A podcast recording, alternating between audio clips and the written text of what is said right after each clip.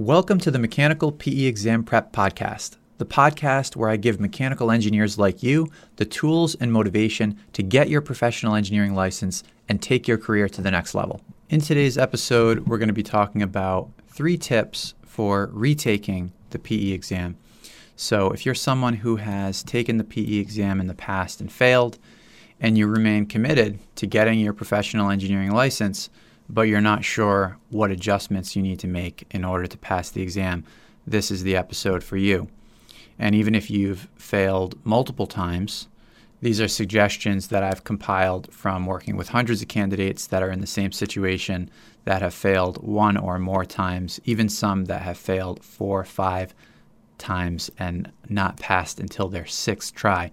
So, this is some of the key ideas that I've distilled from working with candidates in that situation over the last several years. So, the first tip is to recalibrate your expectations. And what do I mean by this? Well, one of the most common questions that candidates ask themselves, ask me, or ask anyone on Reddit, and this is not just folks that have failed the exam, this is even folks that are taking the exam for the first time. Everybody wants to know how hard is the mechanical PE exam? And the answer depends on a variety of factors, such as what you studied in school, how long since you were a student, how accustomed you are to thinking critically for hours at a time, what you work on day to day, your ability to make time to study, your willingness to establish consistent study rituals, your access to trusted study resources, and the presence or absence of accountability structures in your life, the way things are set up.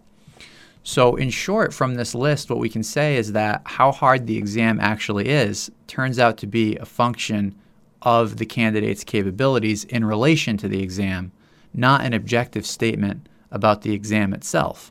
So, it's impossible to talk about how difficult the exam is or isn't without talking about all of these factors, which are really a statement about that candidate personally. And since when folks ask this question, they rarely supply all those details. None of the answers that are offered by me or anyone can really provide much insight because we have to dig deeper. So then the question becomes how do candidates actually assess the difficulty level if they're not looking at the question in this more structured and deeper way? How do you actually decide how hard you need to work to get ready for the PE exam? And from what I can tell, this is how people are coming about their determinations of how hard the PE exam actually is. Some are basing their effort level on their recollection of the FE exam.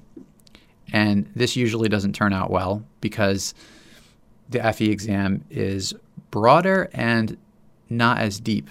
So, what will happen is these candidates will have superficial learning because they're expecting to just kind of hit the tops of the waves, learn a lot of things on a shallow level, and um, they're envisioning being able to solve problems in just a few minutes each, so they tend to not go deep enough.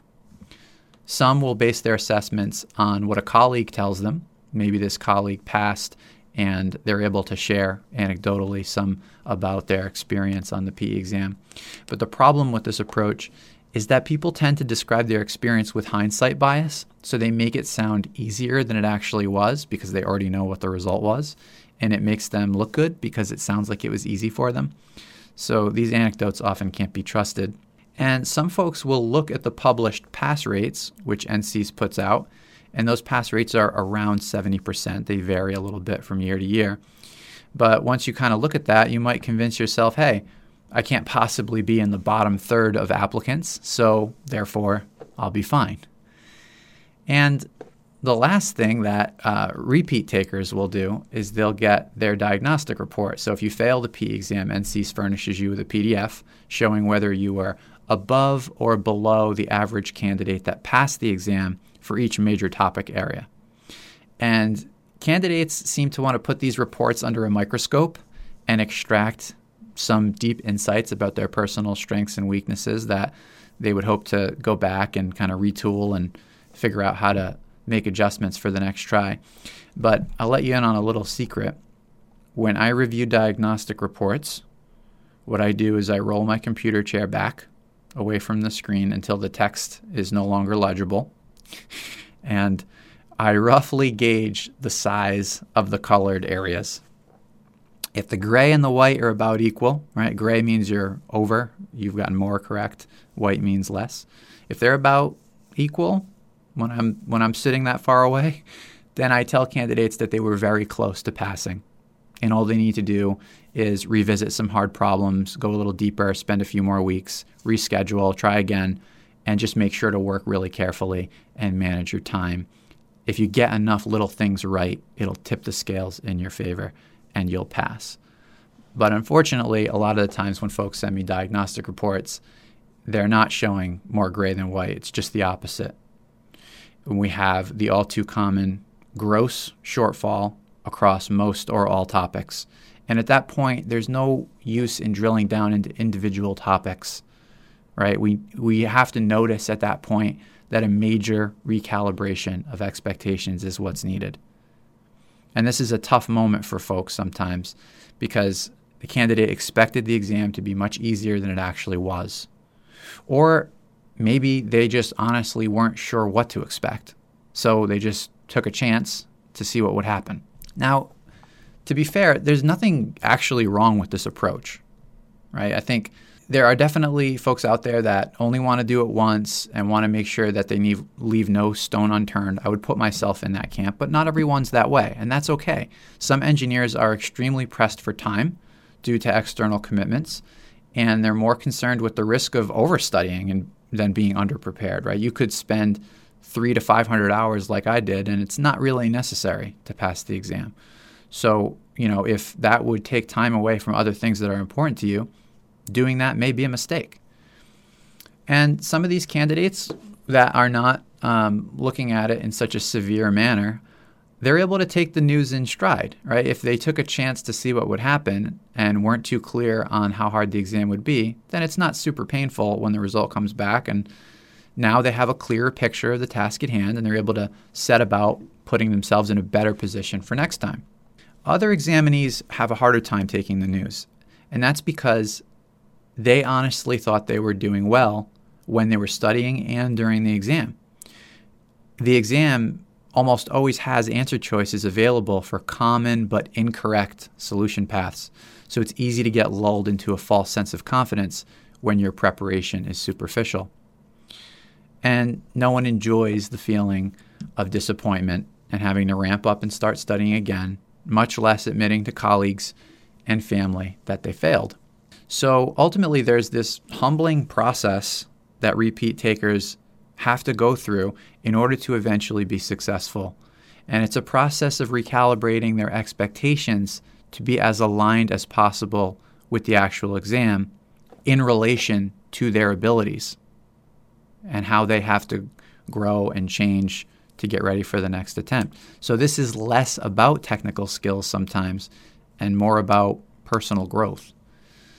So, it's a sticky subject and it's something that folks generally don't want to talk about. They want to talk about, you know, why am I good at fluids and not at psychrometrics? you know, why am I doing um, this topic well and this topic not so well? But it, it's kind of something we have to dig deeper for before we can recalibrate and figure out what's going to be different the next time around. Any attempt at this stage in the process to externalize and explain the result away, I failed because of some external reason, or the exam is like this, or NCEES is like that, they want to trick you. All of this stuff that's outside of your control, it only leads to repeated failures because nothing new is going to happen during your study process if the reasons for not getting over the line are external. We have to actually take the result on board and do something differently the next time. And that's what this episode is all about, is getting you to realize that there's something different that has to happen for the next attempt to be different. The second tip is a little bit counterintuitive. I actually want you to find enjoyment in the study process as you go deeper than you have in the past. So, after we've gone through this recalibration and hit the reset button, repeat takers are ready to take it on board that they need to go much deeper um, and show up ready to do the work. That's great. Now the challenge becomes about cultivating patience and endurance because studying is genuinely hard when it's done in the right way. But, and this is a super important caveat, it shouldn't be torturously hard. It shouldn't be filled with constant despair and seemingly impossible questions.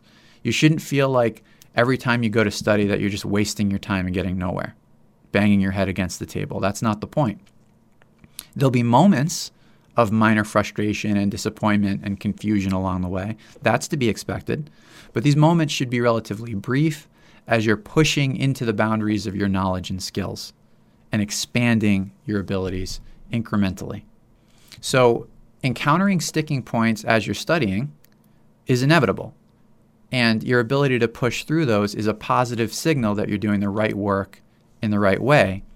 And we know this because if you already knew everything there was to know about mechanical engineering, there'd be nothing to learn in the study session. There would be no point in studying. We would just show up and take the exam.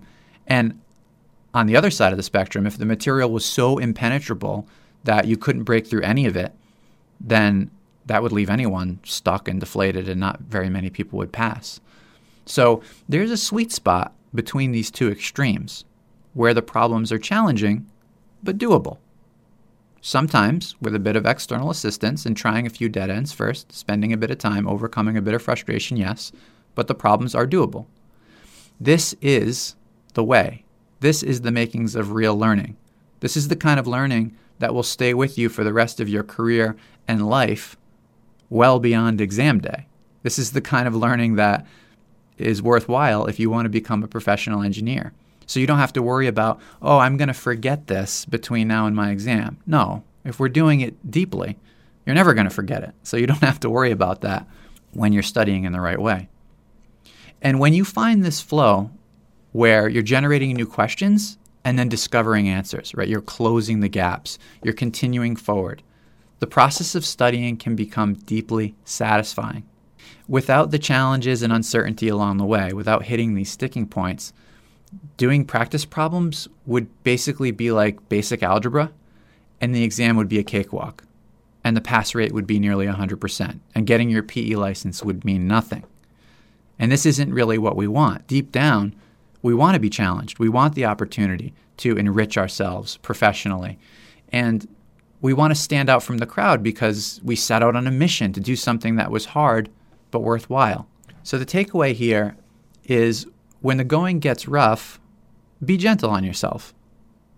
As much as the last part of the process, this recalibration stage where we have to kind of raise the bar and go much deeper, when it actually comes down to the day to day work of studying, we actually have to be a little bit gentler and take breaks when you need them. Take care of yourself along the way. Make sure you're doing all the little things. And find satisfaction each time you study we're looking for that little spark of joy when you're able to figure out something that was tricky before and, and add something new. And when it's fun, it goes a lot better. That little voice in your head that's telling you to constantly push harder, work longer, and you know it shouldn't take you so long to get something you should have gotten that concept already that voice is not helpful so taming that mentality that harshness that comes from internal sometimes we can be our own harshest critic. Taming that is going to make it easier and more pleasant to show up day after day after day as your exam date approaches. And having a consistent study ritual is essential to your success, but whipping yourself every day to go do something that's not enjoyable is an uphill battle, and it doesn't have to be like that. So find a way to make it a little bit more enjoyable as you go deeper. And the third tip is to use a study program you trust. Candidates who fail the PE exam, either on the first try or on subsequent attempts, often did not invest in a study program because of the calibration issue that we previously discussed. And it's understandable why. The logic is if the exam is easy, why should I bother with a program? I don't need a program. I'll just figure it out as I go along. But this reasoning overlooks several factors. First of all, when you study without a structured plan, you end up spending a substantial portion of your quote unquote study time not actually studying because you're trying to figure out what topics are worth your time. So, what a trusted program is doing is it's giving you an opportunity to outsource all of that effort that would be directed toward figuring out what's in scope. So, all you have to do is show up ready to work. I can't tell you how many times I speak to candidates, and the first thing they tell me is, Well, I'm doing this and I'm doing that, but I'm not sure if I should be using more of this. And they're spending so much time debating what to do that they're actually not getting deep into anything that they're doing because they're not sure it's the right thing. So, the beauty of a program, if it's a good one, is that you can just start at the beginning like a conveyor belt and go from beginning to end. And by the time you get off at the end, you should be ready. So, if the program has a proven track record, and if it doesn't, then find one that does, you can truly buy into the process. And, you know, the opposite of this, when you doubt the process, what ends up happening and I've had candidates come through my program without fully buying in, and this can happen. It's rare, but they may cherry pick topics based on what you like or dislike, or what you heard will or will not be on the exam. For some reason, people think certain things need to be emphasized and not others. So there's not that trust of saying like, okay, if it's in the program, I got to know it. If it if it was important and it's not in here, then it must must not be critical. So believe in the process when you go all in with the right program and you believe it's going to work, then you end up doing everything that's in there as it's laid out, knowing that you'll ultimately achieve the desired result. And success becomes a self fulfilling prophecy. If you believe it's going to work, then it works. If you believe it's not going to work, then it doesn't work because you didn't do it the way it was laid out. Good programs also include not just technical guidance, but also personalized support. So if you're stuck for longer than you should be, you can get moving again and avoid wasting time. Again, efficiency. So we're delegating all of the figuring out what to do. That's a huge time save. That could be 30 to 50% of your study hours gone because you don't have to figure out what to do. And when you get stuck, instead of swirling in that for many, many hours, you can get the support you need to get unstuck and keep moving. So, getting a lot of time back, and not just time, but uncertainty, and uh, you know, just confidence to keep moving. In terms of accountability, in addition to friends, family, colleagues, a quality program may offer additional accountability in the form of a guide who understands exactly what you're up against and is aligned with your objective.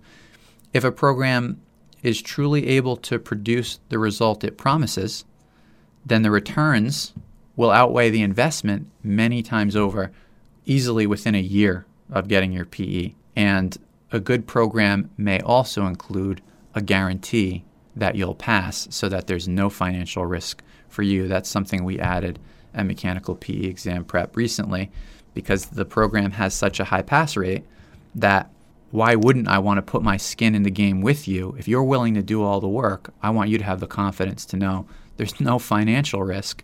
It's just a matter of do you have the level of commitment to go through a trusted process that's going to get you where you want to go. And if you do, I have every bit of confidence that it'll take you there. And lastly, the act of investing in yourself often helps with the motivation that's needed to get you to establish and maintain a consistent study routine, which, as we know, is essential to getting fully prepared.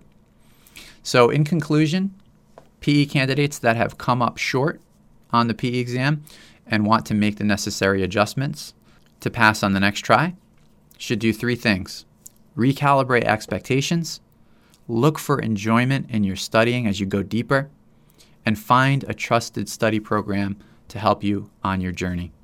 Hope you enjoyed this episode, and if you are a repeat exam taker, feel free to reach out. I would love to hear your story and offer any guidance I can to help you pass the PE exam once and for all and get your license. Thanks for listening to the Mechanical PE Exam Prep Podcast. If you enjoyed this episode, please consider leaving a review to help other engineers find the podcast. And if you're looking for a program that will help you pass the PE exam, check out the full access bundle available at mechanicalpeexamprep.com and feel free to reach out with any questions. I would be honored to be your guide on the journey to becoming a professional engineer.